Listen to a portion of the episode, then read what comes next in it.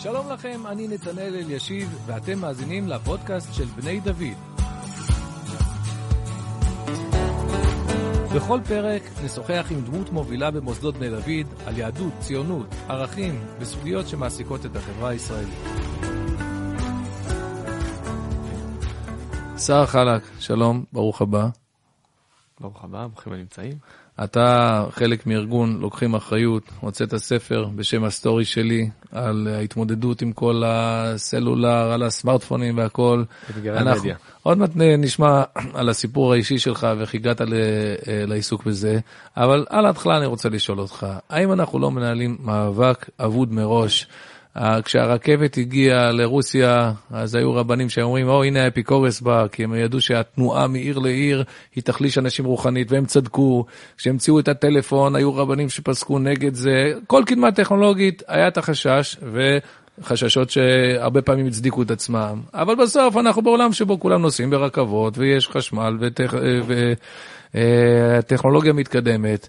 כולם היו מחוברים לסמארטפון, גם אלה שאומרים שלא, יש להם, יש, יש להם את הטלפון הכשר ויש להם את הטלפון השני. האם עצם העיסוק uh, שלנו בזה הוא לא מאבק אבוד מראש? אמ, אני, אני אשתדל לענות על זה בקצרה, כי בטח גם אני ארצה להרחיב בהמשך. ישבנו לפני uh, שבועיים עם uh, ראשי החמ"ד בתוכנית uh, חדשה עם uh, מנהלת החמ"ד, uh, שוש נגר ועוד uh, בכירים שם. אה, מטעם הארגון, עם המנכ"ל, והצגנו להם איזושהי תוכנית אה, לעבודה בבתי ספר ותיכונים וישיבות, איך אנחנו בעצם אה, מקדמים איזשהו שימוש בריא. והאמירה הראשונה שאנחנו מניחים על השולחן בארגון, ובטח בספר הזה, זה שאנחנו ודאי לא נגד הקדמה. המשל היותר נכון, זה שכשנסעו המכונות הראשונות על הכבישים, אז לא היה תמרורים ולא היה אה, מספיק שילוט והדרכים לא היו מסודרות.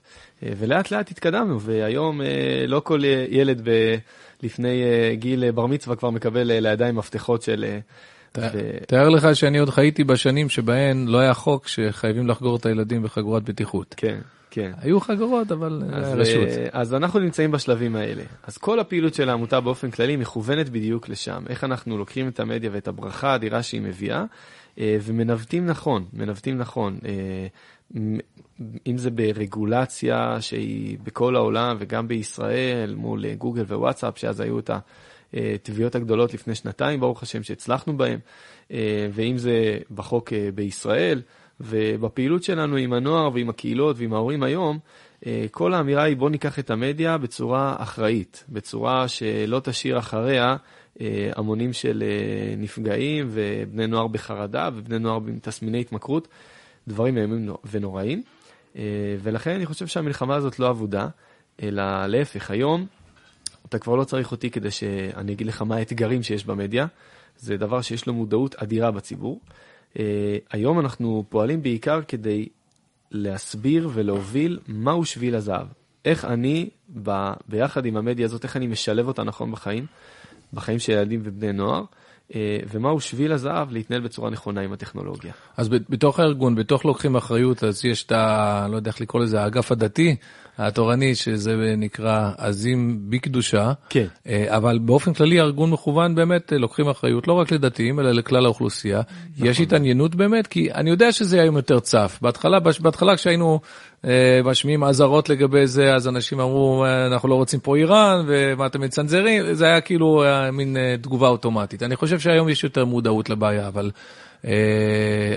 מה, מה אתם יודעים בתור ארגון? יש התעניינות? בפעילות הזאת? התנועה, התנועה, היא, התנועה היא תנועה מעגלית, התנועה היא תנועה מעגלית. אנחנו באמת אה, ממוקדים אה, היום באמת להגיע לכל אה, בית בישראל בציונות הדתית, זה אחד מהיעדים שלנו, אה, אבל כמובן שאנחנו עם הפנים ל, לכל, ה, לכל עם ישראל. אה, אנחנו עובדים בשיתוף עם אה, פרופסור יאיר מיכאי המבורגר, שהוא המנהל מחקר בתחום המסכים בבינתחומי, אה, ועם דוקטור ירון סלע ועוד כל מיני שמות שאנחנו חוברים איתם גם בשביל הידע המקצועי. אבל גם בשביל לפנות כל הזמן אל החוץ ולשדר כן. שלנו יש את שביל הזהב, איך להתנהל עם הטכנולוגיה, לא אני... לא משנה מאיזה מגזר אתה. אני נזכר תוך כדי הדברים שהייתה איתי מישהי לא דתייה בכלל, שלמדה איתי באוניברסיטה, והיא הקימה תנועת הורים, תנועת אימהות, שאני חושב שהדגש שם היה על דחיית הגיל שבו מקבלים את לא הסמארטפון. לגדול על שקט. בדיוק, כן, כן. כן. סיגל רובין שוהם. כן, אנחנו גם איתם? בקשר. כן, גם אה. איתם אנחנו בקשר. אז הנה, זה בא לא... אה, נכון, לא- נכון, לא זה בא ממניע בהלימה. דתי, פשוט היה הבנה שהדבר הזה יכול אה, להזיק, בטח בגיל אה, מוקדם מדי. לא רק הם, סטיב ג'ובס, אה, אה, כל אה, מנכ"ל אה, ביל גייטס. כל הבכירים בגוגל, הם כולם כולם דוחים את הגיל של הסמארטפון, מגבילים את כן. הטכנולוגיה בבית. לא בטוח שסטיב ג'ובס זה... טוב, אוקיי, אה, לפחות תיאורטית אתה אומר. לא, הוא, אה, הוא אחד האחראים הראשיים על הטמעת הטכנולוגיות האלה בגילאים מאוד מוקדמים, ו... אבל אצלו בבית הוא לא הסכים.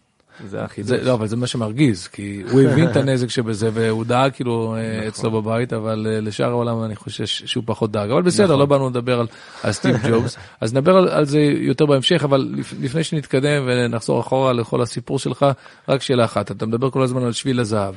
מהו כלל הזהב בשביל הזהב? אם אתה יכול לתת כלל אחד לבני נוער, ובינינו זה לא רק לבני נוער, אני חושב שזה גם לנו המבוגרים, אבל אה, נעשה את עצמנו, זה נחמד שאנחנו אה, דואגים, לנו, דואגים לנוער. אה, תן לנו כלל אחד, אם אתה יכול להנחיל אותו, מהו הכלל? אה, אני חושב שהנקודה המרכזית בסטורי, בסטורי, הסטורי אה, זה שם שהוא דו משמעי. הסטורי מצד אחד, אה, באינסטגרם יש את הסטורי, שזה בעצם, אה, למי שלא מעודכן, אז אה, יש בעצם כמו איזושהי תמונה שאתה מעלה אותה והיא נעלמת אחרי 24 שעות. אה, בסנאפצ'אט זה יכול להיות גם פחות, יכול להיות אה, פחות מ-24 שעות. בוואטסאפ היום זה נכנס. אני בבני דוד נחשב המעודכן יותר טכנולוגית ואין לי מושג על מה אתה מדבר, אבל כן. אבל אני יודע שיש סטטוסים בוואטסאפ ש... כן, אז, הסטטוסים. של הוואטסאפ זה העתקה מהאינסטגרם של הסטורי, שזה העתקה מסנאפצ'אט, לא משנה. הוא הסטטוס, הוא הסטורי, כן, הוא... כן. אוקיי, כן, ו? ו, ובני הנוער בסטורי הזה מנסים אה, בעצם אה, לשדר משהו, מנסים אה, לשדר את ה... מנסים להביע דרך זה את הדימוי העצמי שלהם. כמה הם יפים ומוצלחים. והחיים נהדרים. כן, ו- ולספר שלנו קראנו הסטורי שלי כדי לחשוף שבעומק של הסטורי הזה לכל אחד יש סיפור אמיתי. אני פה מציג את זה לאלה שהם גם צופים ולא רק מאזינים, זה הספר. אגב, איך משיגים אותו? אה, באתר של אה, הסטורי שלי. באתר של בדרך אתר. לוקחים אחריות, אפשר לחפש בגוגל הסטורי שלי ופשוט להגיע. מעוצב בצורה יפהפייה, כן. אתה יודע, אני. בא מהתחום, יפהפה, מאוד מזמין ומאוד, אה, מיועד לבני נוער. כן. אני חושב שהסטורי טומן בחובו סטורי יותר עמוק. זאת אומרת, לבני הנוער יש סיפור אמיתי. הסמארטפון וכל האפליקציות היום מכוונות מאוד מאוד מאוד, זה כלכלת קשב, שתשקיע כמה שיותר זמן ומשאבים בחוץ. ואנחנו מכוונים פנימה, חזרה פנימה. תמצא את הסיפור שלך, את, ה, את השליחות שלך, את הדבר שמאיר אותך בבוקר, תנסה להתמקד בו דרך החוזקות, דרך הכישרונות, דרך עבודה ארוכה. הספר הזה לא לוקח יום ולא יומיים. אז אם יש מסר אחד, זה שבעבודה קשה אפשר להתחבר לשליחות ולמהות של כל אחד, וכשבן אדם כל כך עסוק וכל כך מלא, אז uh, הוא אפילו לא נמשך לכל הגירויים האלה, הם פשוט לא, לא מדברים אליו. איזשהו פתרון שורשי להמון המון uh, בעיות קטנות שצצות במדיה. יש לספר גם אה, חוברות עבודה בעצם, כדי, אולי אתה יכול כן, להושיט לי שאני במהלך. אראה. אחד נקרא אגף המשימות, והשני פרקים למלווה. כן. שמע, זאת עבודה, אתה- אתה בטוח שאתה רק בן 27? ביחד עם איתי שאוליאן חיברתי את זה ביחד. או, באמת. אה, הסמנכ"ל של הארגון שלנו, ברוך השם. לא, צריך הרבה ידע פדגוגי ואיך להיכנס לעולמם של, אה, של ילדים ובני נוער כדי. לייצר חומרים כאלה. אה, באמת החומרים האלה נולדו אחרי עבודה של שש שנים שהארגון מסתובב בכל הארץ. עם בעצם עם, ה, עם השיטה הזאת, עם הרעיון הזה של ממלאים את החלל. למלא, למלא את החלל, יש חלל שהמדיה מנצלת אותו, הפסיכולוגים שמאחורי המדיה יודעים בדיוק את הצרכים ואת ה... אז במקום למלא את זה בבריחה לכל מיני עולמות אה, דמיוניים במדיה, ההכוונה היא תמלא את זה באמת. וההרצאות האלה הכו עדים באמת בכל מקום שהגענו אליו, אבל ראינו שהבני נוער מתקשים לקחת את העיקרון הזה ועכשיו להתחיל ליישם אותו. בחיים, זה, זה מאוד קשה, מחר בבוקר... את הבעיה אני חושב שהם מבינים הרבה יותר טוב מאיתנו, אבל את כן. הפתרון, אנחנו, בזה אנחנו אה, צריכים אה, להושיט יד. כן. אז בוא, בוא נחזור אחורה ו- ו- ונשמע איך הגעת לכל זה. כאמור, אתה אומנם אה, רק בן 27, אה, גדלת בקדימה, לא רחוק מהעיר שאני גדלתי בה, מרעננה, ולמדנו באותו מוסד. אני מחזור ל"א בישיבת בני עקיבא רעננה, ואתה מחזור. אה, אני חושב שאני נ"א. נ"א. אני אפילו לא סגור על זה, אבל כן. אחרי 20 שנה. יפה מאוד, אוקיי. אה, אז בסדר, אז למדת בישיבה תיכונית ברעננה, ולמרות שכבר היה את הטרנד של ללכת ללמוד לפחות שנה או משהו כזה, אתה לא עשית ככה בגיל 18, התגייסת. לא זכיתי. ישר. לא, אם יש צעירים ששומעים אותנו, אל תעשו את הטעות שאני עשיתי. התגייסתי ישר לצבא. אה, שמחתי על החוסן האישי שלי, על הבית שבאתי ממנו, בית חזק ומאוד דתי ומלא בסבא שלי החזן ובית כנסת. ו... אמרתי, בסדר, נלך, מה יכול להיות? מה לא פירוש צריך, השם אה, הזה, חלק? אני במקרה יודע, אבל חלק זה ספר, ספר בערבית. כמו חלקה. כן, כן. אה, אנחנו. טריפולטאים, כן. אז אתם משפחה של ספרים במקור? אה, יכול להיות שאיפשהו שם ב- כנראה פעם. בתוניס או בטריפולי, כן. כן. אה, אבל באמת אנחנו משפחה של תלמידי חכמים, רבי ציון ביטן ורבי יוסף ג'יאן, כל מיני אבות בדין בתוניס. ו... תורה מחזרת אחרי האכסניה שלה. כן, כן. אז אה, שמחתי על החוסן שלי מהבית, והלכתי לצבא, זה, לא צלח, לא צלח כל כך. איפה שירתת? בחיל האוויר. בחיל האוויר, בקריה, אה, שלוש אפילו וחצי שנים. אה, תפקיד מאוד מעניין, אבל אה, מאוד התרחקתי בתקופה הזאת מה... מהסדרים הדתיים הרגילים, לא, לא ראיתי את הכיפה, אבל אה, הייתי פחות פחות בעניין. אה, באופן כללי, חיל האוויר זה חיל שיש בו מצוינות.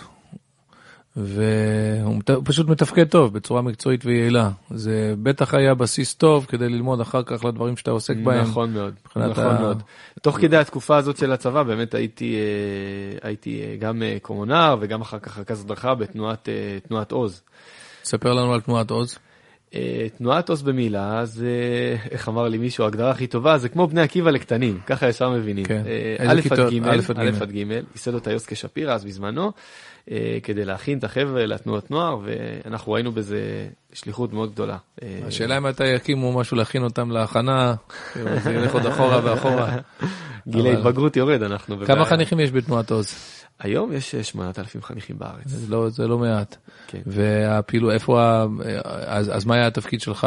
אתה היית... אה, הייתי שם רכז תוכן, גם הייתי אחראי על התוכן ועל הפעילויות, אחרי שהייתי גם קומונר הרבה שנים. אני חושב שבאמת עבודה בחיל האוויר מכינה אותך לעבוד בצורה שיטתית, מסודרת, אה, עם אה, תוכניות אה, עבודה. אבל לא מסתדר לי משהו, כי אתה מתאר התרחקות דתית ורוחנית בצבא, מצד שני אתה עסוק בחינוך לילדים בתנועה תנועה דתית, נכון. לא באמת היית כאילו מנותק מכל זה, נכון, ו- נכון, נכון, נכון. זה- או או שזה בעצמו איזשהו פער ש- שהפריע לך. ש- אני, אני חושב שבאמת הנושא שאני מתעסק בו היום, הנושא של המדיה, זה בעיקר הנושא שאתגר אותי אז. והדבר שמיוחד בנושא של המדיה, יכולים להעיד על זה בני נוער שמתמודדים, אה, שכאילו מעל פני השטח הכל בסדר. ההתמודדות שקורית, במיוחד באתגרי, באתגרים של צניעות ושל אה, הברית, אה, זה התמודדות שהיא מתרחשת מתחת לפני השטח. זה מאוד מאוד מערער אותך ואת האמונה שלך ואת הסדרים שלך. מצד שני, מבחוץ אתה... בחוץ הכל נראה בסדר. מתפקד. אפילו כן. ראיתי בהקדמה של הרב יעקב אריאל לספר של הרב יהושע שפירא, שמי שיש לו התמודדות בתחום הזה של הצניעות, זה לא קשור לשאר עבודת השם שלו, יכול להיות רגוע. זה תחום מסוים, זה האתגר של הדור. אה, אז באמת שמה, בהתמודדות הזאת הייתי. אה, יכול להיות רגוע במובן שהוא לא ירגיש שזה פוגם את עבודת השם שלו ודאי. האחרת. ודאי, ודאי. כן. וזה משהו שמתנהל בקצב אחר. צריך הרבה הרבה סבלנות אה, בשביל ההתמודדות הזאת. חלק מהערכה של הסטורי גם מדברת על האתגר, האתגר הזה. מה גרם לך, לפי מה שאתה מתאר, לא מובן, מה גרם לך לפנות אה, אחרי השירות הצבאי וההתרחקות, כפי שאתה מתאר, ללימודים של כמה שנים ב... אה, בישיבה. כאן, כן, ב- כן, ברוך השם. השתלבת אה, בתוכנית חי רועי, למדת ארבע שנים בתוכנית הזאת. כן, כן. אז כשסיימתי את השירות, לקראת זה שסיימתי, באמת הרגשתי תחושת עצמאות מאוד גדולה. ככה זה אחרי שאתה יוצא ממסגרת ועוד מסגרת ועוד מסגרת. אתה פתאום אה, מרגיש אה, עצמאי לעשות מה שאתה רוצה, ושם חיפשתי, חיפשתי את הכיוון.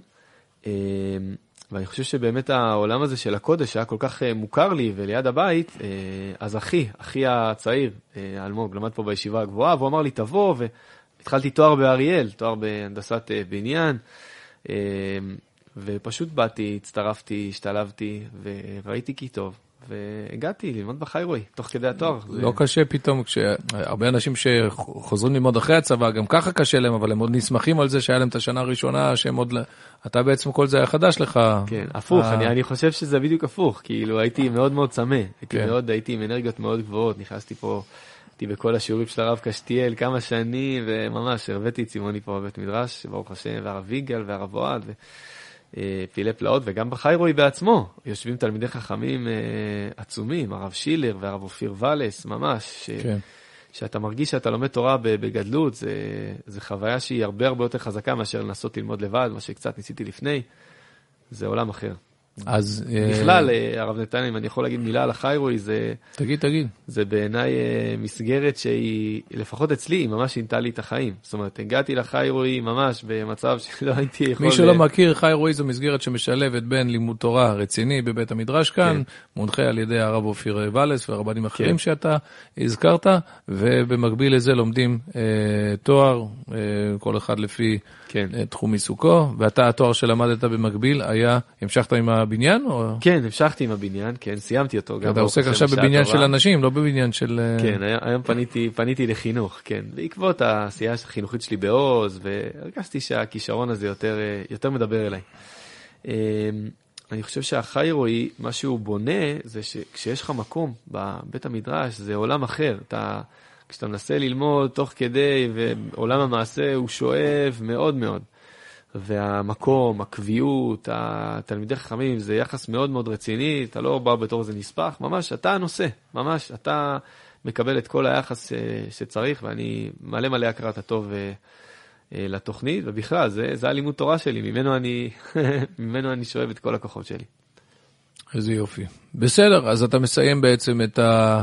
כאמור, את הפרק של ארבע שנים, ולאן אתה פונה אחר כך? אז בעצם כשסיימתי את התואר, אה, תוך כדי התואר התחתנתי, ברוך השם, אה, עם בת היישוב עלי, שידוך של הרב שילר, משפחת ויינר פה. אז התחתנתי והחלטנו באמת להמשיך לגור בעלי, בסמיכות לישיבה. עד היום זה משרת אותי, הסמיכות פה לישיבה, ברוך השם. גם סמיכות להורים של אשתי זה לא כזה נורא, כן? זה נוח. תמיד חברים שלי צוחקים שאחרי הלידות הם היו צריכים לנסוע רחוק, אני המשכתי ללכת לבית מדרש כן. והשארתי פה את אשתי אצל ההורים. אמ, אז באמת המשכתי אחר כך לעולם החינוך, נכנסתי לישיבת אה, בני עקיבא עלי, אה, ממש אה, מקום לגודל שבך כפשוטו, מקום שבאמת החינוך בו הוא גם מאוד מאוד מאוד מבוסס על אדני הקודש. אתה מספר סיפור יפה. אני רוצה קצת להקשות עליך. אתה מחנך של כיתה ז'. נכון. כיתה ז' וח', אלה כיתות לדעתי קשות במיוחד לחנך. הם כבר לא הילדים החמודים שהם היו פעם, שיש לך את הנחת של ללמד בתלמוד תורה, אבל הם גם עוד לא עומדים על... אה, אין לך עדיין את ההבשלה ואת הבגרות. כן. אה, אני צודק, זה קשה. הזיכרונות שלי בתור תלמיד אפילו, זה שזה מין שנים שכאלה כן. של... אה, זה, זה, זה מאוד תלוי, מאוד תלוי במחנך, מאוד תלוי במחנך. אני חושב שכל שנותיי בתנועת עוז, בסמינריונים והפעלות, ואתה נמצא שם גם עם חבר'ה בכיתה ז'-ח', אבל הם בכלל לא קשורים אליך, אתה עכשיו צריך לתפוס אותם. ו... אז אני חושב שהשנים האלה בפעילות הבלתי פורמלית מאוד מכינות אותך, כשאתה נכנס לתוך החינוך הפורמלי, הכל כזה רגיל, פתאום אני נכנס לכיתה עם איזה קופסת חמצוצים, אנשים לא יודעים מה. אה, אז אה, ברוך השם, ברוך השם, כן, מסתדרים טוב, ושמחים בעבודה החינוכית, ממש, ממש. ואז אתה בעצם, ובמקביל לזה אתה אה, בלוקחים אחריות. מי הקים את לוקחים אחריות? מי לקח אחריות להקים את לוקחים אחריות? אגב, זה שם מאוד, בני דודי, המוטו פה תמיד זה לקחת אחריות. לגמרי, יש פה שיתופי פעולה יפים עם, עם העמותה. כן. מי שהקים את ארגון לוקחים אחריות, עמותת לוקחים אחריות, זה בעצם אה, שישה בני ישיבות שפשוט אה, ראו את המצב ואין קול ואין עונה. לא היה לפני שש שנים, לא תלמידי חכמים שמדברים על הנושא של, ה, אה, של המדיה והנפילות והאתגרים. אני חושב ש... תראה, אני חושב שחלק מהקושי של לפחות חלק מתלמידי חכמים להיכנס לזה, קודם כל מטבע הדברים לא כולם מודעים עד הסוף, אתה יודע, לפעמים חיים ככה בעולם אה, אה, גבוה יותר, אז אה, לא תמיד מכירים. אבל ב', יש את הקושי של, אה, של לתת לגיטימציה. זאת אומרת, סתם להגיד שאתה נגד כל, כל הדבר הזה ותישאר עם הטלפון, עם הנוקיה, זה מתאים לפלח מסוים, אבל לרוב האוכלוסייה זה לא מתאים. ולבוא ולהגיד, אני זוכר את הדילמות של הרב יהושע שפירא כשהוא נכנס לזה, של, כן. והוא אה, אה, קידם את הסינון של רימון. אז ברגע שאתה עושה תוכנת סינון, אתה גם נותן לגיטימציה, אתה אומר, יש לך אינטרנט, בזה אני, אה, אני אכיר, רק אנחנו נעשה את זה מסונן. ולאנשים שהם תלמידי חכמים שהם, לא יודע, אני מקווה שזו לא מילה מעליבה אם אני אגיד טהרנים, זה טהורים בעצם, אבל ש...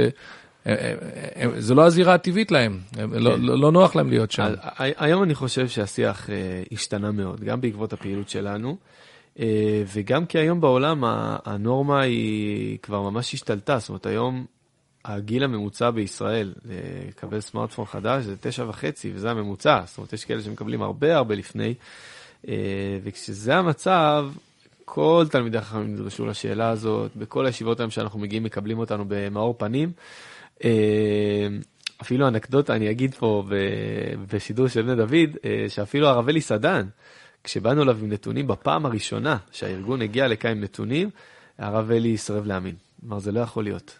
אין אצלי במוסד כאלה אחוזים כאלה נפילות, והרב אלי, שהוא לוקח אחריות, אה, עשה בדיקה בעצמו, עשה בדיקה וסקרים, ושנה אחרי זה הייתה פה פעילות, גם הייתה, כי זאת המציאות, אנחנו חייבים להתכתב איתה.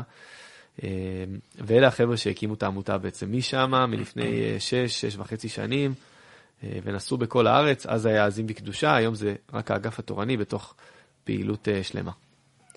מה המטרה? עכשיו שאפשר קצת יותר לדבר על זה בהרחבה, אז חדד לי מה המטרה, או מה נחשב להצלחה.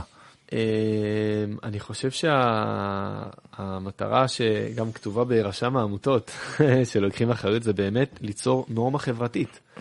בסוף אנחנו ראינו שכשאנשים פועלים בתור זאבים בודדים, מחנך שרוצה לעשות שינוי במוסד שלו, הורה שרוצה לעשות שינוי בבית שלו, זה מאוד מאוד קשה, כי מימינו ומשמאלו, אנשים מתנהגים במדיה כאילו אין שום בעיה, ומחלקים סמארטפון בגיל צעיר, ובלי סינון, ואין נורמות שבתוך המוסדות החינוכיים. אנחנו אה, כאן כדי לייצר נורמה, ליישר קו, להגיע למוסד. אה, ולא אחד ולא שתיים, בגלל זה אנחנו היום נפגשים עם ראשי החמ"ד וגם יש לנו מהלכים במשרד החינוך, אה, כדי לשנות את המציאות ברשת, ממש כפשוטו, נורמות שיהיה ברור מה טוב, מה לא טוב. אה, שהסינון יהיה בתור ברירת מחדל, או, ברמה מספיק טובה. אני באופן כללי בחיים לא מאמין גדול כל כך בחקיקה, לא ראיתי שהחוקים שקיימים כל כך נאכפים, אבל אם בכל זאת יש צורך בחוק אה, לפעמים, וזה שכאילו... ברירת המחדל, זה שאין איזה חוק שאומר ברירת המחדל צריך להיות שאינטרנט מסונן, זה, ש, זה שכאילו מוסדות ציבוריים, האינטרנט שמספקים לך באוניברסיטה או ב, לפעמים בעירייה, ב, בעיר, זה שזה לא מסונן ויש שם תכנים קיצוניים ביותר, גם של עריות, גם של אלימות, זה, זה לדעתי, יסתכלו על זה לא בעתיד הרחוק, בעתיד הקרוב יגידו, הרבה יותר חמור מאשר אה, על תקופת שנות ה-70 שלא היו אה, חגורות בטיחות. זה יראה לאנשים מופרך והזוי. איך יכול להיות שהגורמים הרשמיים הם ממש סיפקו את כל ההידרדרות הזאת? זה... פה, פה, פה, והייתה יוזמה בכנסת לפני לא הרבה שנים, אני, ולצערי לא... נכון, כשה, בממשלה הקודמת שהייתה, אה, הנחנו ביחד עם עוד גורמים, שיתוף פעולה, הצעת חוק, על, והיא עברה בקריאה ראשונה ובקריאה שנייה, והכנסת התפזרה לפני הקריאה השלישית. אה, למה לא מחזירים את זה עכשיו? מנסים. מישהו לא פשוט, מנסים, עובדים על זה כל הזמן. יש לנו כל הזמן מתעדכנים, ומתי זה זמן נכון וטוב, שיש בדיוק את ה... צריך למצוא לזה את האנשים שרוצים לקדם את זה מקבוצות אחרות. ברור שאם זה ייתפס כאיזשהו ניסיון דתי, אה, להטיל צנזורה או לא משהו כזה, אז תהיה לזה התנגדות. אבל אני חושב שאנשים... רק, רק דרך אה, גורמים, אה, גורמים, מה שנקרא, חילונים או מסורתיים. גם לנו מותר להיות שותפים, אבל זה צריכה להיות, זה צריכה להיות שותפות. ברור, ברור. כי את הנזק כולם היום, כמו שאמרת, כולם כבר מכירים ברור. בו. מכון המחקר של, ה... של הכנסת הוציא כבר לא, לא, לא מחקר אחד ולא שניים כבסיס להצעת החוק הזאתי ועוד אחרים. רואים את המציאות, המציאות אין, אין חולק, אין חולק. הבעיה שיש אה, אנשים שעושים עבודה מאוד מאוד קשה מהצד השני כדי שזה לא יקרה. מי, אנשים בעלי אינטרסים כלכליים או אידיאולוגיים? בהחלט, כן. כלכליים. ארגונים שממומנים על ידי אה, גוגל ויוטיוב וכל מיני חברות כאלה. אז בישראל, גם, ישבנו יש... בדיון בכנסת אה, לגבי החוק הזה של הסינון, וישבו שם אה, ארבעה אנשים מכל מיני ארגונים וזה, ומיד כשהסעות עלתה לדיון, הם פשוט התחילו לצעוק כמו מטורפים, מה זה פה טהרן, מה זה פה הנה, איראן, הנה. אי אפשר ככה, זה קיצוני, עוד, עוד לא אמרנו את ההצעה, זה היה פשוט אבל היום בעולם פופוליסטי לגמרי. יש המון ביקורת, אה, במיוחד על פייסבוק בתקופה שאנחנו מדברים אז על פייסבוק ועל אדון צוקרמן, כן. על זה שהם מודעים לנזקים שהם גורמים, ונכון, עכשיו בהחלט. מישהי בכירה יצאה עם. בהחלט, עם הדבר כן, הזה. כן, היה שימוע חושב על בסנאט. דימוי, ו- דימוי גוף של נערות וכל נכון. מיני דברים כאלה. אבל זה לא בכיוון שאנחנו עובדים בו, לא מעניין אותם ההלכה. אה, הנזקים הנפשיים אנחנו נלחמים גם, גם ממש כתף לכתף עם כל הארגונים שמדברים על הנזקים החברתיים וההתמכרותיים ודימוי גוף, אבל לא מעניינת אותם ההלכה, ממש לא מעניין אותם. היום עובדים, עובד, עובדות חברות סינון בכל המנועים, בגוגל, בפייסבוק, בטיק, בכל המקומות היום של התוכן במדיה, יש סינון. עובדה שאי אפשר היום אה, למצוא חומר על התאבדות ברשת, או חומר על אה, רצח, או דברים כאלה, כי זה מחוץ לחוק. וזה סך הכל עניין של הגדרה. ברגע שההגדרות אה, של הצניעות, של אה, פורנוגרפיה, של תכנים אה, אלימים, אה, יהיו על השולחן, הם יודעים להסיר את כל התוכן הזה בשנייה אחת. מכל Mhm. הדרייבים, מכל האתרים, הם יודעים לחסום את זה בצורה מאוד פשוטה. הבעיה ש... עוד פעם, אנחנו מדברים פה על ברירת המחדל. אם מי שמחפש דברים כאלה הוא ימצא, והוא גם מצא את זה לפני שהיה את ה... אבל נכון. זה כאילו, זה, זה, הקדוש ברוך הוא ברא אותנו תמיד עם אה, ניסיון, אבל בניסיון יש שני צדדים, ופה פה זה כאילו אתה מראש עם הידיים קשורות מאחורי הגב, וב... הרב יהושע שפירא מדמה מדמה את זה ממש ל... ל- לא, לס- מאז שנברא העולם לא היה כדבר הזה, נכון. זמינות כל כך גדולה, נכון. בשנייה, נכון, נכון. זה ממש ה... זה... אי אפשר לענות על השאלה הזאת ב... ב... בקווים אה, הגיוניים או רציונליים, חייב להגיד שיש פה משהו מתוכנן. ש... כן, אבל אמרת להגיד מהרב יהושע שפירא, קטעתי אותך שהוא מדמה כן, את זה, כן, ל- שהרב יהושע מדמה את זה, שממש זה הנשמות של דור, דור הגאולה, שהם כמו איזה סיירת, שהם, אה, אם אה, חייל רגיל מוצא את עצמו בעורף האויב, אז הוא מתחיל להילחץ, אבל חייל סיירת מבין שזאת המשימה שלו. אה, דיברתי עם תלמידים לפני כמה ימים, אמרתי להם, תשמעו, זה האתגר של הדור הזה, סוף האלף השישי, הניסיון של יוסף, וימאן, עם השלשלת שם, התורה שמה על זה מרקר, כן. תדע לך, זה הניסיון של יוסף, זאת התקופה שלנו. אה, ו- ואנחנו אה, חייבים להבין ששם אנחנו צריכים לרכז את הכוחות, מצד אחד בסבלנות ואמפתיה, אה, מצד שני לעשות עבודה ולא לסמוך על הגורמים האלה שהם ישימו סינון והם אה, יעזרו לנו. אבא שלי תמיד צוחק עליי, שאני מתעסק בסינון ומתעסק במודעות למדיה ומתעסק כאילו אני, אנחנו פותחים, מעבר לסינון, העמותה מתעסקת בעוד הרבה אה, תחומים שקשורים למודעות במדיה. אה, והוא אומר, תשמע, אתה צריך, אה, אם, אם הנמרים רודפים אחרי הצבעים ב, ביער, אתה לא יכול אה, לחתוך את כל העצים ביער. אתה צריך לחתוך את הקרניים של עצמך, זאת אומרת, תחנך את עצמך. יש כן. בזה צד שהוא אמיתי, אנחנו מצד אחד עובדים על היערות, שיהיה סינון ושזה יהיה טוב. מצד שני, חייבים הרבה לא, הרבה ב- עבודה ב- עצמית. ברור, אמרנו כבר, אה, ברור שצריך לחתוך את הקרניים והכל, וכל אחד יש לו את הבחירה שלו ואת ההתמודדות, וזה תמיד היה, וגם, כן, זה- גם בעולם העתיק, ורואים את זה, הרב ציודה על דברים כאלה היה מראה את הגמרא בסוף קידושין. אה, הכל, הכל כבר קרה והכל ידוע, ו- אבל שוב, צריך לאפשר, כדי שלאדם תהיה בחירה חופשית, אתה צריך שהמציאות תהיה איכשהו מאוזנת, ואנחנו פשוט חיים ב, נכון. אה, ב- במציאות מוקצנת, שאנחנו אפילו לא, לא מספיק אה, ערים ו- ומודעים לזה. אבל אני רוצה להתקדם הלאה ולשאול אותך, אה, אמרת שאתם עוסקים בעוד דברים של מודעות למדיה, נכון. מה עוד? אה, היום אה, רצים אה, הרבה מיזמים מעבר לתחום של הסינון, כמו לדוגמה מוקד אור חינמי, מוקד של ייעוץ למשפחות, באיזה שלב נכון לקנות אה, מכשיר לילד ואיזה מכשירים יש. הרבה הורים חושבים שאם אני אה, נותן לילד טלפון, אז זה או טלפון פשוט, או שאני נותן לו את הסמארטפון הכי מתקדם שיש בשוק, אייפון הם 13. רוצים שהוא לא יהיה מקופח, ושהוא לא יהיה, אה, וגם כל הילדים, נכון, יש להם, תמיד אומרים, כולם כבר יש להם, ו... כן, כן, אז אני, אני, בנקודה הזאת צריך לדעת שיש היום, הטכנולוגיה היא, היא אה, מדהימה היום, והיום יש, אה, לדוגמה, אחד החידושים שאנחנו מתעסקים איתו, וגם יש בעוד מקומות, לא רק אצלנו, אה, זה בעצם טלפון פשוט, שיש לו רק וואטסאפ. למה צריך את כל הסרטים וכל המאגרים שיש בתוך סמארטפון בשביל שבסך הכל הילד בכיתה ז' או ח' שהוא רוצה לעבור סמארטפון זה בעיקר בעיקר רק כדי להפסיק לשגע את ההורים בוואטסאפ. ולזה אין פתרון, ניסינו הרבה פתרונות, להגיד להורים, תשימו טלפון בבית שהוא יהיה הטלפון של הוואטסאפ, או תסיעו, ת, תעשו את הקבוצות אצלכם. לא, אני מבין, הוא, הילד הוא צריך להיות... אה, קשה להורים להתמודד. הוא, הוא, לא, הוא פשוט לא ידע מה, מה, מה קורה ולאן הולכים כן, היום ומה... כן, אז זה, זה באמת לפי, מתרחשים שם. זה באמת לפי הסביבה, אז יש טלפון פשוט עם וואטסאפ, יש גם טלפון שהוא סמארטפון אבל הוא חסום רק עם כמה אפליקציות. כמובן שבקצה יש גם סמארטפון עם סינון, אבל uh, צריך להכיר את כל האופציות וגם צריך לדעת מה המומחים ממליצים היום. בכלל, צריך לדעת באופן כללי שהיום ארגון הבריאות העולמי ב-2020 הוציא הודעה ו- ותיקון, ו- ויש את זה, זה מחקרים, שמתחת לגיל שנה בכלל לא לתת מסכים. היום הרבה הורים לא, לא מכירים את זה, לא מודעים לזה, אנחנו מדברים גם על זה. אה, אפילו מתחת לגיל שנה, שילדים יושבים עם מסכים, זה פוגע להם בהתפתחות הרגשית בצורה חד משמעית, אין על זה חולק, ארגון הבריאות העולמי... רגע, רגע, בואו נקשה עליך קצת. למה היה פעם אה, כל מיני בייבי מוצרט ובייבי איינשטיין, אתה מכיר את הדברים האלה? דברים כן. שאפילו אה, אפילו בגיל שנה הוא מסתכל, כל מיני צורות וצבעים, למה זה לא כן. מרחיב את עולמו? למה אתה חושב שזה...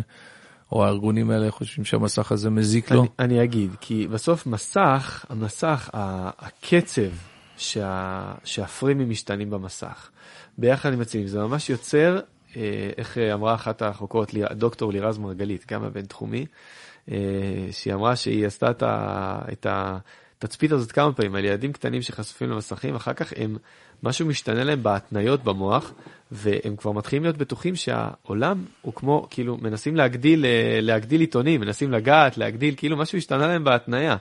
אה, הראו גם מחקרים שאם מתבצעת למידה במסך, אצל ילדים קטנים מתחת לגיל שנתיים, נגיד, הם מצליחים להתאים צורות לצבעים, לא מצליחים תן להם את אותו? תרגיל בעולם האמיתי, הם לא מצליחים, הלמידה לא נשמרת בכלל. יש משהו אחר שמופעל במסכים, יוצר איזושהי פסיביות מאוד מאוד גדולה, איזושהי עייפות.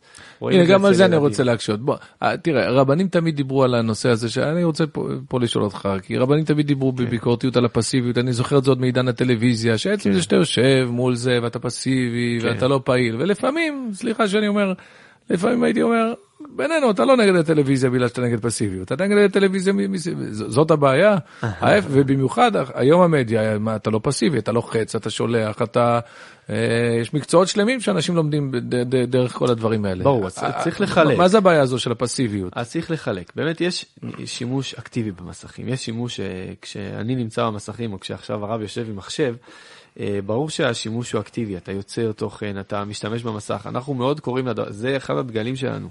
אה, ללמוד איך אה, לצמוח ולתת במדיה.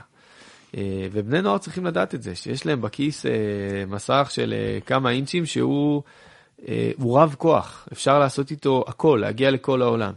אה, הרבה פעמים הנטייה שלנו היא פשוט לברוח למקומות האלה שלא מצמיחים אותנו, אה, ולהפך, שגוזלים מאיתנו זמן, גוזלים מאיתנו קשב. אני בטוח שהתחושה הזאת מוכרת לך כמו שהיא מוכרת לכל מי שהיום במדיה, אה, שרק באתי לחמש דקות לבדוק איזה משהו, להתעדכן באיזה עדכון באתר חדשות, במשחק, בסרטון, לא משנה מה, אה, ופתאום עברו שעתיים. עברו, חלפו להם שעתיים. אתה אומר, איך זה יכול להיות? עברה שעה, עברו... תכננתי כמה דקות, ופתאום הזמן התרחב. אה, היום בתוך כל המוצרים של המדיה, כל המוצרים, מהאתרים ועד משחקים, הכל מוכוון להשאיר אותך יותר זמן. הכל מוכוון לזה שלא יהיה סוף, תגלול בלי סוף, הורידו את המעצורים. אני קורא עיתון, יש לעיתון הזה סוף. הוא נגמר מתישהו ואני אניח אותו בצד. לפיד של האינסטגרם אין לו סוף. אתה מזכיר לי שאמירה של ידידי, ידידיה מאיר, שהוא אמר, יש רק דבר אחד יותר מפחיד, הוא מנחה הרבה טקסים, ואז הוא רואה אנשים עולים עם דפים כדי לנאום. אז הוא אמר, יש רק דבר אחד יותר מפחיד ממישהו שעולה עם הרבה דפים לנאום, זה מישהו שעולה בלי דפים בכלל. כי כמה שיש לו דפים, זה בסוף יסתיים, אבל מי שבלי דפים בכלל, כן. הוא יתחיל כן. להיזכר ולגלוש. אה, אז באמת השימוש הפסיבי במדיה אה, פשוט יוצר מצב שכל פעם שיש לי קושי, אתגר, הרי ככה בונים דברים בחיים, ב- ב- על ידי אה, התמדה, על ידי התגברות על אתגרים, על ידי שליטה עצמית. כשיש לי את המסך, אני יכול כל פעם שאני נתקל באתגר, במקום להתגבר עליו, במקום להיבנות ממנו, במקום לבנות משהו בעולם, אני פשוט יכול לברוח למקום הנוח והנעים שלי במסך. רואים את זה אגב גם אצל אמהות, לא רק אצל ילדים, גם אצל אמהות, שכשכל הבית בבלאגן הן פשוט שוקעות בוואטסאפ ועכשיו מחליפות. שלא לדבר על הקלישאה, אבל מהמציאות של הגן השעשועים, של ההורים שהם פשוט מנותקים ממה שקורה, והם אה, בתוך ה... בהחלט, בהחלט. רואים את זה בכל הגילאים. המיקוד הציבורי כמו שאמרת בהתחלה, הוא בהחלט על הילדים. זה עובר בגרון של כולם. ברור שצריך להגן על הילדים. אנחנו לא שוכחים גם את המבוגרים וגם את כן, הצעירים. אני, אני מתעורר ל- לאיזשהו עניין של המבוגרים. אני אה, הייתי, ב, אני עדיין שותף באיזושהי רשת אה, מעניינת, שהכלל הכי בסיסי שם, מה שנקרא הסטינג, זה שאתה צריך להפקיד את הטלפון, לא בכיס, לא רוטט, לא זה, בהחלט. לשים את זה בצד. אז כשאני בפעילות עם, ה, עם הרשת הזאת, קודם כל זה מאוד משחרר אותך, זה דבר נפלא. ויש הפסקות, אנשים חשובים שם, כן? בהפסקות הם מנהלים את המדינה ואז הם חוזרים ל... ל- אבל, אבל אה, יש גם את ההאשמה, כאילו, התקשרתי אליך ולא היית זמין. אנחנו, זה, זה בקטע במיוחד המבוגרים, אני חושב, אנחנו צריכים לעבוד על זה. אה, לא, כן. לא לדרוש מאנשים את הזמינות הזאת כל הזמן, לא לעשות להם את הפרצוף. זה גם קשור לזה שהעבודה נכנסה, הגבול בין עבודה לבין פנאי, לגמרי. גם כן אה, אה, נעלם. התפרסם- מישהו כועס עליך אם אתה לא התפר- מיד. לא, הת- התפרסם ב- בניו יורק טיימס, התפרסם אה, שהיום העובדים המצטיינים הם כבר לא מולטי טסקרים, הם, אה, הם אה, אולטרה טסקר או משהו כזה, הם כאילו סופר טסקרים, כי משהו שאתה, זה כבר מכניסים כל כך הרבה משימות. בן אדם יושב ב-11 בלילה, רגע לפני שהוא הולך לישון, הבוס שלו שולח לו, אה, תשמע, למחר כן. יש עוד כמה דברים, תשלח לי, תראה. זה ממש עבר את כל הגבולות. אני עוד זוכר שאבא שלי, כשהוא היה חוזר מהעבודה, הוא היה משאיר את הטלפון שלו באוטו. זה בכלל לא היה בתרבות, להיכנס עם זה לתוך המרחב. והיום זה בהחלט אחד המשימות המאתגרות בבית, לייצר זמנים ואזורים שהם ללא מסכים, אם זה ארוחת ערב, אם זה חדרי שינה. מקומות שבהם רואים שזה פוגע, פוגע בתקשורת, פוגע בבני זוג. בצבא אנחנו, אה, אנחנו השתדלנו שלא יהיה רגע פנוי לחיילים שלנו. אבל אם בכל זאת אה, היינו אנוסים והיינו צריכים לא עלינו לתת להם איזה שעה חופשית, התנחמנו תמיד בזה שלפחות הם מתגבשים, יושבים באוהל, מדברים אחד עם השני. היום אני, זה, זה, זה לא קורה, הם פשוט כל אחד נכנס לתוך במרחבים, העולם שלו. ו... במרחבים היום של המוסדות החינוכיים, זה דבר שאנחנו מאוד מכוונים אליו, מאוד עובדים עליו. רואים את זה ממש. גם מוסד שבו אסור בשיעורים ויש אכיפה, אגב, זה מאוד קשה, האכיפה הזאת מאוד מאוד קשה. ההמלצה שלנו להוציא בכלל את המכשירים מהמוסדות החינוכיים, גם, אה, גם אה, חטיבה וגם תיכון. אה, אין לזה מקום, זה פשוט הורס את המרקם החברתי. דיברתי עם מחנך י"ב ותיק, והוא אמר לי, תראה, תמיד בסוף השנה של י"ב, תמיד תמיד, מגיעים אלינו החבר'ה של י"ב ואומרים לנו, איזה יופי שאסרתם לנו סמארטפון, היינו צריכים להחביא את זה בקירות ומרדפים וזה וזה, אבל בסוף ישבנו ודיברנו, בסוף אבל מה עושים עם. ההוא שכן צריך להיות, הרי אה, אתה יודע, כל כלל גורף שאתה עושה, אה, אתה, אנחנו מכירים את זה גם מהצבא וגם מה, מהחינוך, תמיד יש את ההוא שהוא הוא צריך כן לקבל הודעה, ואדרבה, בזכות זה שיש לו את הטלפון, הוא יכול בכלל להיות בשיעור, כי, כי אז, כי, ו, ויש גם את ההקצוץ הזה, שאולי כן. בזה צריך להילחם, של כאילו, רגע, אולי, אולי עכשיו משהו חשוב קרה, איך אתה מציע להתמודד עם כל זה? טוב, אני חושב שצריך עוד פודקאסט, אבל uh, אם אנחנו uh, ננסה בזמן שעוד נותר לנו, בדקות הספורות, uh, אני חושב שיש פה שני דברים. יש את ה... ככה ב, ב, יש מודל מחוברים, שם אנחנו רצים איתו במשרד החינוך ובעוד מקומות שאנחנו מנסים להנחיל אותו למוסדות. מודל מעברים אומר, אנחנו לא מתנתקים מהמציאות. יש את המציאות, מה שנקרא דור המעבר. תלמיד בכיתה אה, ז' שיש לו סמארטפון, או בכיתה ג', זה לא בסדר שיש לו בכיתה ג' סמארטפון, אה, אבל צריך לדעת שזה דור המעבר. איך אנחנו מתמודדים איתם? זה מעבר, מ... לא הבנתי, מעבר מאיפה? מ- מעבר מהמציאות שאנחנו נמצאים בה היום אל עבר האידיאל. בעצם מחוברים, זה איזשהו סוג של אה, תוכנית חמש שנתית כזאת, שאנחנו רוצים לשנות את המציאות, אבל קודם כל, מה, עם מה אנחנו עובדים עכשיו? הילד שנמצא עכשיו בגן החובה, אני אגיד לך, תשמע, אתה תקנה לו את הסמארטפון הראשון, בהמלצת המומחים, ביחד עם כל השכבה שלו, ביחד עם כל ההורים כאן, אנחנו כולנו ביחד נסכים שאת הסמארטפון הראשון הוא יקבל בסוף כיתה ז', בסוף כיתה ח'. מצוין. מה אני עושה עכשיו עם הילד הזה שכבר יש לו סמארטפון, עם הילד בכיתה י"ב שיושב לי כל היום בשיעורים עם, ה, אה, עם המכשיר ו- ומסמס ויש לו קבוצות? אוקיי, שם אני יכול להיות שאני אפעיל נוהל חלקי. אולי אה, בבקרים, בזמנים שיש למידה, ככה עשינו בחלק מהמוסדות, אין, אין, אה, אין סמארטפונים בזמן הלמידה, ואחר כך בזמן הפנימיות אפשר, כמובן עם סינון ועם כל הרגולציה. אה, ברור שלאט לאט אני, אני שואף להוציא לגמרי את הסמארטפון מהמרחב הבית ספרי. אה, בתי ספר ואולפנות שכבר עושים את זה, א' כל זוכים בפופול, בפופולריות גדולה, כי הורים מחפשים את זה, אומרים איפה המוסד הזה שיודע להסתדר עם המכשירים כן. האלה, כן. ושם אוסרים, לשם אני שולח.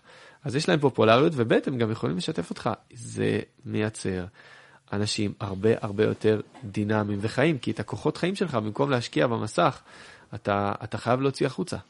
תגיד לי בבקשה, מטבע הדברים אנחנו בדרך כלל מגיבים למציאות והטכנולוגיה רצה קדימה, שועטת קדימה וכל מיני, לא חשבת שזה יהיה וזה כבר פה. כן. מה, לאן כל זה הולך? האם יכול להיות שבעוד לא הרבה שנים אנשים יגידו וואי זו הייתה תקופה טובה שעוד התמודדו עם הסמארטפון? לאן הם רוצים לקחת אותנו בעולם הווירטואלי? על מה, המוחות של מר צוקרברג? כן, כן. ואחרים. אה, צוקרברג פרסם סרטון לפני בערך שבוע, אני ממליץ לכולם לראות. אה, על המטה. מטה זה בעצם מטה יוניברס, בעצם איזשהו יקום מקביל, אה, שאתה לא תצטרך יותר אה, להתכתב ברשת עם, אה, באמצעות מילים ותמונות, אלא אתה פשוט תהיה בתוך הרשת. הוא כאילו קריקטורה של מה, ש... מה שלא טוב. כן. זאת אומרת, הוא... אומר את זה בחיוך גם. כן. אה, והוא פשוט אה, מצייר מציאות שבה אתה תשים אה, משקפי VR מכל מקום שבו אתה נמצא. מה זה VR virtual reality? כן, כן. הי- היום בעיקר עולם המדיה, המשקיעים בעולם המדיה, נמצאים בשדות השקעה של VR, של AR, של... שהכל עובר להיות בענן, כל העולם של הגיימינג, והכל זה בעצם, AR זה בעצם המציאות המדומה, כאילו השדה של המציאות המדומה, ה-VR זה היכולת שלך להיכנס באמצעות משקפיים או אביזרים אחרים, יש גם אוזניות VR, כל מיני. הדברים האלה לא תפסו עד היום. אה, כבר שנים אני שומע על המשקפיים אה, האלה, וזה... לאט לא- לאט הם, לאט לאט אני לא רואה אנשים מסתובבים עם משקפי אה, כן. גוגל ואנשים נשארו נכון, עם ה- המשקפיים של גוגל באמת, באמת אה, זה לא היה פרויקט מוצלח, אבל אה, כן, אנחנו מוצאים אה, בעזרת השם בעוד איזה חודש, אני מקווה שנספיק לקראת אה, תקופת השובבים, שאנחנו מסתובבים בכל הישיבות ויש הרבה כנסים, מוכרים הרבה מי ספרים. שלא יודע, שובבים אלה פרשות משמות וערע ואילך, זה ראשי תיבות, שאז נותנים דגש חזק על הטהרה, ו... נכון, וגם כן, הנושא אוקיי. של המדיה עולה. לשם אנחנו גם מוציאים עדכון של החוברת מחקרים שלנו, אה, ושם יש דברים מעניינים, אתה תופתע, הרב נתנאל, לראות עד כמה במקומות מסוימים ה-VR תופס ומתחיל לפתח, אה, לפתח שוק של משתמשים. כיום הטכנולוגיה הזאת יקרה בטירוף. יקרה בטירוף, היא לא מותאמת למשתמשים, אבל מיטב המוחות על מה הם עובדים? על זה, בכל הכוח, בהשקעה של אה, ממש, של ממש מיליארדים, אה, לפתח אה, מציאות מדומה שבה אני אוכל להיכנס בתור האבטר שלי ולפגוש את האבטר שלך ולעשות ביחד פודקאסט שאני נמצא, ב... שאתה נמצא ברעננה ואני נמצא באלי. לשם זה הולך. כמובן שיש לזה את הצדדים הטובים, אבל הדבר נמדד על פי רובו, ולרוב אנחנו צופים שזה ייצר בריחה נוראית מהמציאות. אה, שכבר היום קורית, אנשים שמתאימים את עצמם לאיזשהו אה, מודל דמיוני של עצמם, אה, ואחר כך מאוד מתאכזבים. רואים את זה אצל נערות ואצל נשים מאוד, חלק מהמחקרים שפייסבוק החביאו על אינסטגרם, וגם בסנאפצ'אט רואים את זה, שבעצם נערות מפתחות לעצמם עם כל הפילטרים היום שיש, איזשהו מראה אידיאלי, וכשהן חוזרות למציאות זה לא ככה. והן מאוד מאוכזבות מזה, וחלקן, וזו תופעה שגם קורית בישראל, קוראים לזה Snapchat dysmorphia, כאילו הפרעת סנאפצ'אט, אה, פשוט הולכות למנתח פלסטי עם התמונה שלהם אחרי כל הפילטרים, ואומרות, אני רוצה כזה. וזה מזעזע, עד כמה בן אדם יכול להתרחק מעצמו ולהשקיע רק בחיצוניות של עצמו, ושזה יהיה חזות הכל. אה, וגם שם זה לא נגמר, כי גם המחקרים מראים שמי שמגיע למצב של ניתוחים פלסטי זה לא נגמר באיזשהו משהו אחד, זה כל הזמן איזושהי התמכרות לשפר כל אבל- הזמן את ה... אבל אתה יודע, לקראת סיום אני אגיד לך, מה שאני אוהב ברוח שעולה מדבריך, זה שכמה שאתה על הנושא ועוסק פה, אני לא שומע ממך את הבכי והנהי, אלא רוח של, אה, אוקיי, זאת הבעיה, אנחנו מתמודדים, אנחנו נצליח. זה מאוד חשוב, כי אה, לבכות וזה, זה, כן, זה, זה כאילו משהו, אה, זה אנשים מיושנים שכאילו באמת הם לא, לא יודעים להתמודד עם המצב היום. ואני שומע ממך רוח אחרת, ויש לי הרבה אופטימיות בעקבות השיחה הזאת. צריך השם. להאמין בטוב שבאדם, באנושיות של בני אדם, בזה שבסוף אנשים מחפשים את החיים הממשיים. אנחנו בינתיים סופגים כל פעם מזווית אחרת שתוקף אותנו איזושהי תרבות חדשה, ואז נסחפים, אבל בסוף האלוהים עשה את האדם ישר, הישרות הזאת היא, היא תנצח בעזרת השם. ואז אה, נוכל, אני מקווה להשתמש בכל היתרונות של הטכנולוגיה אחרי שנהיה חכמים יותר. בהחלט. אבל בינתיים בדור הזה, כמו שאתה הגדרת אותו, דור המעבר, אז בואו נדאג להיות בצד של אלה שהם הם לא, הם לא הדוגמה השלילית שאחרי זה יגידו, כאילו, אה, פעם אנשים היו כאלה, בואו בוא לא נהיה האנשים האלה, שנהיה אנשים שכבר. היום מתמודדים. תודה רבה, שיהיה הרבה הצלחה בכל המפעל הזה. במילה. אחרונה, כן. אני באמת קורא למאזיננו, באמת להצטרף למיזמים הענפים של הארגון. למיזמים של קבוצות הורים, קבוצות מחנכים בוואטסאפ של שאלות ותשובות, מיזם חזקים ברשת אה, לנוער, אה, מוקד אור, הספרים של הארגון שיוצאים ומתחדשים. תישארו מעודכנים ומקווה שביחד, הלא נעלה. ניקח ביחד אחריות. תודה רבה. אמן. תודה. עד כאן הפרק שלנו, תודה שהאזנתם להסכת של בני דוד. אתם מוזמנים לשתף את הפרק עם חברים, נשוב ונשתמע בפרק הבא.